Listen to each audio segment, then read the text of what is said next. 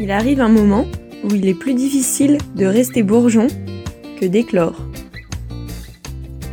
Bienvenue dans Lumière paysanne, le podcast qui donne la parole aux femmes qui entreprennent dans le milieu agricole. Nous sommes Julie, Audrey Et Juliette, trois amies voyageuses qui se questionnent sur la place de la femme dans l'agriculture de demain. Aujourd'hui, nous rencontrons Mathilde, une paysanne de Bretagne installée au sud de Rennes, qui après avoir travaillé dans des projets de développement agricole à l'étranger, est revenue s'installer dans la ferme familiale il y a cinq ans. Mathilde est une femme engagée pour l'égalité femmes-hommes dans l'agriculture au travers du groupe Les Ailes de l'Adage 35. Bonjour Mathilde Alors d'abord, est-ce que tu peux bah, te présenter et présenter qu'est-ce que tu fais aujourd'hui sur ta ferme? Tout à fait. Alors moi c'est euh, donc Mathilde, j'ai 35 ans. Je suis installée depuis 5 ans sur la ferme euh, familiale à Cornu au sud de Rennes. Et donc euh, il y a 37 hectares de terre où je produis du blé, du seigle, du céréales, enfin toutes sortes de céréales qu'on transforme en farine. Il y a un petit atelier avec un moulin meule de pierre. Et maintenant, il y a une boulangère qui fait du pain aussi deux fois par semaine, qu'on vend en direct. Et il y a aussi trois hectares et demi de vergers aux tiges qu'on transforme sur place aussi, de septembre à décembre. Et donc, je fais environ 15 000 litres de jus de pommes par an, qu'on vend aussi en direct. euh, Et du coup, en quelle année tu t'es installée déjà ouais, en 2015. Et euh, comment est-ce que t'es arrivée jusque-là? Par un long chemin. euh, je pensais pas m'installer. En fait, au début, je me suis, euh, euh, j'étais un peu attirée par l'étranger et j'ai et euh, dès le lycée, j'étais euh, atterrée par le constat que euh, euh, c'était les paysans qui mouraient le plus de faim dans le monde. Et étant fille d'agriculteur, j'étais sensibilisée à ça. Donc euh, mes parents étaient sur la sur cette ferme et on était déjà en agriculture biologique. Et du coup, j'ai fait mes études euh, d'agro-développement international pour faire de la gestion de projets agricoles.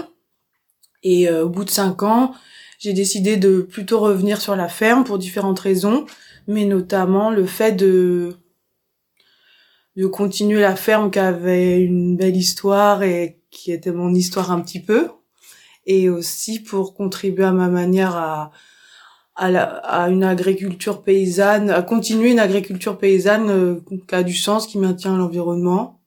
Et puis moi, euh, avancer dans des projets de long terme. Ça, c'est super quand on est installé, c'est que on voit loin, quoi. Même si au quotidien, des fois, on n'avance pas aussi vite qu'on veut. Euh, c'est un petit peu ça qui a guidé mes choix. Est-ce que t'as des frères et sœurs? J'ai trois frères. Et qui n'ont pas voulu reprendre euh, Non. Donc nous, on est dans la mobilité parce que mon petit, j'ai deux grands frères qui sont pas du tout dans l'agriculture et mon petit frère a un, un lien avec l'agriculture. Mais c'est vrai que quand mes parents, je leur ai dit que je reprenne à la ferme, la réaction a été assez mitigée et ils ont eu beaucoup peur en Ah fait oui. parce que c'est un métier difficile déjà. Et en plus, en étant une fille, euh, peut-être que ça, ça leur a fait encore plus peur. Mais c'est vrai Mhm. qu'on se rend pas compte, étant enfant, on idéalise beaucoup. On...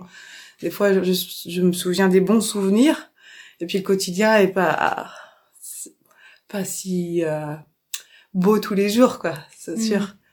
Tu penses que si ça avait été euh, un de tes frères qui avait demandé pour reprendre la ferme, ça aurait été différent vis-à-vis de tes parents? J'en sais rien. Non, il y avait quand même une ouverture d'esprit de l'idée de d'essayer de que chacun fasse trouve son chemin entre guillemets. Et je crois que c'est le mien, donc c'est bien.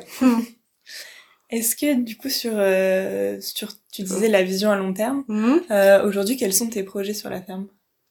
Alors, euh, il y a différents projets. Sur le côté agricole, c'est aussi d'être une équipe euh, fixe, un peu plus soudée dans le temps, parce que là, il y a eu pas mal de gens qui sont passés, Euh, mais on se cherchait tous un peu aussi. Moi-même, fallait que je me rôde sur mes activités. Le collectif, c'est bien, mais il faut déjà être euh, clair avec soi-même et ses activités. Du coup, là, l'objectif, voilà, c'est qu'on soit une équipe soudée dans, dans le temps, développer un petit peu la boulange avec Florence, et à côté aussi, bah, développer des petits produits. Enfin, ça, chaque année, par exemple, cette année, j'ai fait du maïs, l'année prochaine, c'est du, le- du petit épeautre. Ça, c'est toujours un peu garder la, euh, pour la, avoir la passion, c'est tester des nouveaux produits. Ça, c'est drôle, quoi. Je vais faire du pommeau aussi. c'est tester, voir si ça m'intéresse ou pas. Voilà. C'est la partie agricole. Et puis, j'aimerais bien ouvrir la ferme aussi. Donc, pourquoi pas faire un projet d'accueil, développer l'accueil euh, social. Il y a déjà eu des liens qui sont commencés à se faire avec des éducateurs spécialisés. Mais ça prend du temps aussi. Il y a pas, il y a pas mal de choses dans les valises, mais ça, je pense que aller vers là, l'ouverture avec, euh, on a une grande maison d'habitation, tu as vu, Mm. donc euh, c'est possible de la transformer un peu pour euh, essayer de proposer des séjours. Ça, ça peut être aussi euh, euh, à destination des professionnels, mais aussi des jeunes, quoi. Ok. Mm. Et euh, du coup, ta ferme, elle est en agriculture biologique et en biodynamie. Mhm. Est-ce que tu peux expliquer pour ceux qui nous écoutent ce que c'est euh, la biodynamie? Qu'est-ce que tu mets en place toi sur ta ferme Ouais. Alors l'agriculture biodynamique déjà respecte tous les le cahier des charges de l'agriculture biologique, donc pas d'intrants chimiques. Euh, et en biodynamie, c'est un cahier des charges qu'on suit aussi qui est un petit peu plus strict. Donc euh, au niveau des animaux, on n'a pas le droit de couper les queues. Ah, oui, j'ai oublié de dire que j'avais des moutons. un petit peu sous le verger, ouais. Euh, donc on va pas couper les queues. Pour les vaches, il faut, il y a pas le droit d'écorner. La majorité de l'alimentation doit être produite sur la ferme. Euh, L'idée, c'est vraiment de voir la ferme comme un tout, comme un être vivant, et d'être autonome dessus. Donc on fait attention euh, aussi à l'implantation des haies et à leur euh, entretien. On n'achète pas trop à l'extérieur. Tout ce qui est matière première, on va pas faire mettre euh, énormément d'additifs. Et on va passer aussi des préparations biodynamiques. Donc c'est de la la bouse de corne, ça s'appelle, et de la silice sur les terres pour renforcer les plantes. L'idée c'est de vivifier et le terrain et les plantes pour qu'elles soient le plus résistantes possible. C'est un petit peu comme un système d'homéopathie pour les plantes. Euh, Est-ce que du coup toi tu t'es euh, installé en 2015 Ouais. Est-ce que avant de te lancer t'avais des appréhensions? Que ce soit euh, des appréhensions euh, liées au fait que tu arrives dans un monde agricole ou alors liées au fait que tu sois une femme dans un milieu qui est encore majoritairement constitué d'hommes aujourd'hui? Ouais. Eh ben pas trop, c'est mon problème, j'ai pas assez peur, mais j'étais aussi quand même rodée parce que j'ai eu la chance de prendre confiance en moi en tant que femme avec mon parcours d'avant. Pendant cinq ans, finalement, j'étais à l'étranger, donc euh, un blanc, c'est toujours, euh, c'est plus facile d'être mis en valeur, donc ça te donne confiance en soi, il faut l'avouer. Et en plus, euh, souvent là-bas dans, dans les projets agricoles, c'est beaucoup des hommes. Donc en fait, j'étais déjà dans une femme dans un milieu d'hommes où il a fallu faire sa place. Donc, euh, je pense que ça m'a vraiment beaucoup aidé ici à venir sans appréhension. D'autre part, j'étais du milieu, donc je connaissais pas mal de gens de, de, l'hi- de l'historique de mes parents. Il y en a pas mal qui travaillaient avec mon père. Donc, c'était plutôt le problème de la fille d'eux, moi. C'est la Mhm. transmission. euh, tout, tout arrive dans les mains, tout est facile, alors que c'était pas le cas. J'ai été un an en transition avec mon père. Bon, bah, c'est, c'est sport. Et après, pendant deux ans, j'étais avec ma mère en associé, avant qu'elle parte aussi. Euh, c'est d'autres problématiques qu'une installation de gens qui sont pas issus du milieu agricole. C'est plutôt le poids de la transmission, les regards des autres par rapport à ça. Mais en tant que femme, euh, les gens rigolent quand même, on voit des petits sourires. euh, mais euh, j'étais prête. Est-ce que t'as rencontré des difficultés auxquelles t'avais pas pensé? Euh... Alors, est-ce que j'ai pensé Ou plein, mais en tant que femme. Hmm, Ouais, par exemple. Ou euh, ce qui te vient. Bah, la santé, un petit peu, le dos. Bah oui, c'est ce que Mm. je dis mine de rien. C'est vrai que j'avais une bonne forme physique et là, j'ai eu mal au dos euh, les premières années. Ça calme quand même, ça. Donc effectivement, faut adapter un petit peu. On a baissé le bois des sacs. euh, et puis là, quand je vois, on fait... Dans dans un camion, on met 800 kilos à porter, déporter chaque semaine. En fait, c'est... Je me rends compte que j'ai le droit d'améliorer les conditions, en fait, aussi. Du coup, là, par exemple, pour, euh, tu disais, par exemple, t'as eu mal au dos, qu'est-ce Ouais. que t'as mis en place sur ta femme pour pouvoir euh, euh, résoudre un peu euh, ce, cette difficulté? Et on a adapté l'ergonomie pas mal. Moi, j'ai pas changé en soi le mode de, pro- de transformation, mais par contre les outils, j'ai beaucoup investi sur euh, au niveau du triage que tu as vu tout à l'heure et et de la zone de stockage, on a automatisé, on a mis en place des, outils pour éviter de porter. C'est vrai que ça c'est important pour moi parce que c'est vraiment le quotidien. Donc ça, euh, j'ai changé d'assurance pour être remboursée à l'ostéopathie. euh, et, et aussi j'ai accepté de travailler à plusieurs et de déléguer des choses. Enfin, j'ai salarié. Voilà. Ok. Est-ce que par rapport aux agriculteurs euh, alentours, est-ce que c'est des femmes? Il y a quelques femmes. Il y a deux femmes qui sont installées en légumes à, à Cornu et hum, plantes médicinales, aromatiques et médicinales. Voilà. Et du coup, tes relations avec tes voisins, euh, est-ce qu'ils ont été, euh, est-ce que quand tu t'es installée ou, ou maintenant, Ouais. t'as encore des, des choses euh, euh, liées au, au fait que tu sois une femme et que qu'on te dise, euh, enfin, que les voisins soient des hommes, par exemple Ah oui, oui. Euh, ben, quand même. Par exemple, je, je vais pas poser les mêmes questions que qu'un homme, en fait. Je vais appeler mon voisin pour une question, il se moque de moi. Hier, gentiment, il m'a dit, si t'as d'autres questions bêtes, n'hésite pas à m'appeler. mais c'est c'est gentil, c'est bienveillant. Et en fait, pour lui, c'est des évidences. Mais en fait, euh, comme je disais, c'est une femme, c'est aussi que je suis pas... Enfin, je- c'est des choses de base qu'un autre homme qui qui est pas du milieu euh, aurait les mêmes questions, en fait. Sauf que nous, on a plus de facilité à, à poser les questions, je trouve. Et donc, euh, les gens, peut- peut-être, ça fait paraître bête, mais en fait, c'est juste poser toujours les questions que pas mal de gens se posent. Et je fais partie de plusieurs associations. Et donc, euh, je suis présidente de la Cuma Bio 35. Et sinon, c'est que des hommes. Et Ah oui. ils m'apportent pas mal euh, au niveau technique. C'est vrai que moi, j'ai des lacunes. Et du coup, je vais plutôt être dans l'organisation, euh, dans d'autres choses. Donc, on est complémentaires. J'ai été quand même agréablement surprise de l'accueil des collègues euh, en bio. Et je fais aussi partie des greniers bio d'Armorique, où euh, sur une AG euh, de 30 personnes, je suis la seule femme, sauf il y a toujours l'animatrice qui est bien sûr une fille. Et du coup, euh, là, euh, des fois, c'est ça se passe bien. Et du coup, euh, est-ce que tu penses que les femmes peuvent avoir, euh, enfin, ont des atouts ou des, ou des forces dans le milieu agricole par rapport aux hommes? À fond. Et quelles sont-ils? Enfin, je trouve qu'on est complémentaires en fait. Moi, je suis pas tout pour dire qu'on est exactement pareil. Euh, on va faire attention un peu plus à l'humain, on va faire attention aux gens qui sont sur la ferme. Euh, on a des problématiques bon, dans le bien-être, dans la vision long terme qui sont importantes. Alors, traditionnellement, on est dans la, les femmes euh, en agriculture, c'est la transformation et la commercialisation et la compta.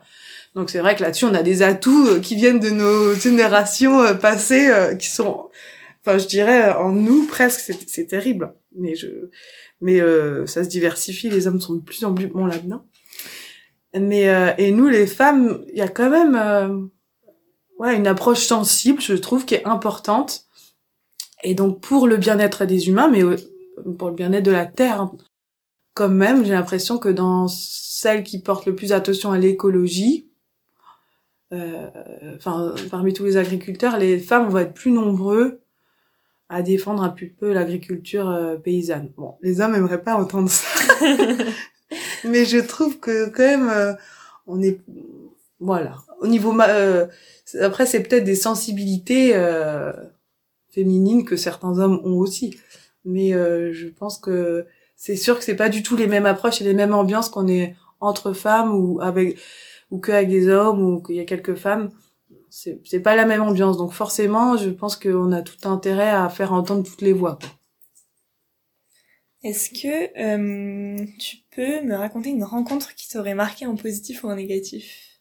Et quels enseignements tu en as tiré Euh, dans ma vie quoi. Hmm, Ouais. Bah il y a plusieurs femmes. Ah, maintenant je pense un peu moins à elles mais au début de mon installation je pensais souvent à elles c'était trois femmes quand j'étais à l'étranger. C'était il y avait Bernadette qui m'a donné mon premier travail. Euh, j'étais consultante et elle travaillait à la chambre de commerce de Polynésie. Et euh, et elle m'a fait confiance en fait. Elle m'a dit euh, vas-y Mathilde tu vas faire une formation pendant une semaine euh, elle m'a don, elle m'a ouais, donné sa confiance et après on est resté en, contact euh, tout le temps que j'étais là-bas et ça c'était une sacrée preuve de de, de, courage, je veux dire, enfin de sa part et de vraiment faire confiance à, à la John que j'étais.